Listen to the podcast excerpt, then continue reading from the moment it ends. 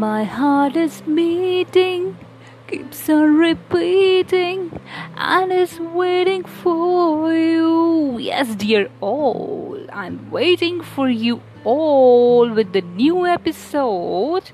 I welcome all of you to my podcast. Welcome all of you again and again. I hope you all are fine and taking a very, very good care of yourself.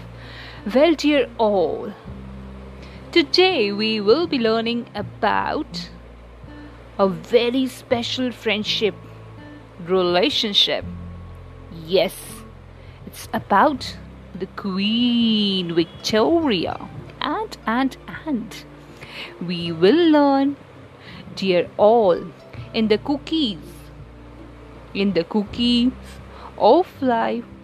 Friends are the chocolate chips, isn't it?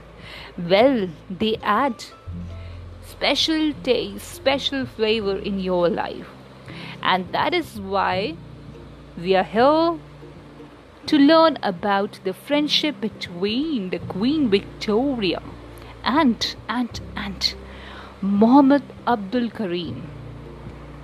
So, are you all ready to listen about them? Well, it's very surprising. He was the Queen's special confidant. Confidant.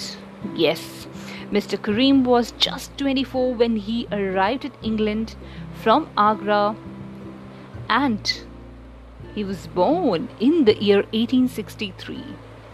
His meeting with Queen Victoria was at Frogmore Dukes House in Windsor, which hosted the Duke and Duchess of Susick's wedding reception. So he waited for Queen there, and he met the Queen there. Yes, dear all, from here the Queen's relationship, friendship relationship started, and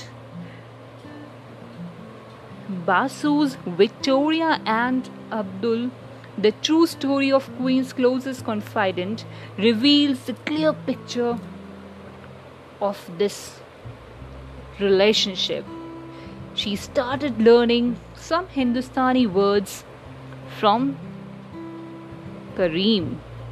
In eighteen eighty-eight, Queen granted him the new position, Munshi. Why? Just to signify his role as her personal language teacher. She was learning from him, so she bestowed this title. And this friendship lasted for fourteen years. Now, what was special in this friendship? The special thing was the confidence, the trust which the Queen had on him, and that is why she gave this title Munshi to him. Not only this, in eighteen eighty-nine, Karim was appointed as a commander of the order, an honor given to him on monarch's eightieth birthday, and this was being reported in the London Gazette on thirtieth of May of that year. Apart from this, as I have already told you, he taught Queen how to write in Hindi in Hindi and Urdu, and he introduced her to curry, which became daily item on the royal menu. So this kind of thing clearly shows the association, the trust between them. He was given the best positions at operas, banquets, allowed to play billiards in all the royal palaces, and had a private carriage and footmen. This was really a unique thing. You can just imagine during that time, an Indian was given such an honor and trust by the Queen was really something remarkable, and it's really something which we should remember. And it is a very clear thing that friendship doesn't see anything. A true friendship does not see anything. It just sees your loyalty. And loyalty is the most important ingredient of true friendship. And I have already told you this. When the Queen died in nineteen oh one, Karim was given the pension and was sent back to India. He died in nineteen oh nine.